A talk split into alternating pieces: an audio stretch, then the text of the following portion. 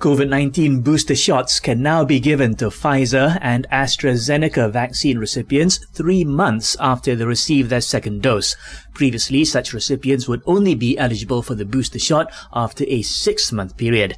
Health Minister Khairy Jamaluddin says this is similar to the gap for those who were given Sinovac. He adds the shorter interval is needed to help stop the spread of new variants.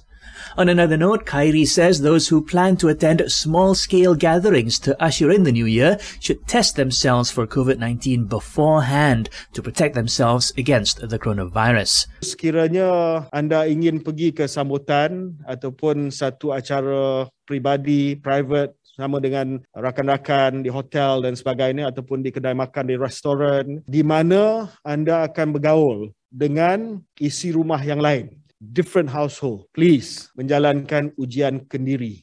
This as the ministry said that new COVID cases rose by 140 today to 2,897.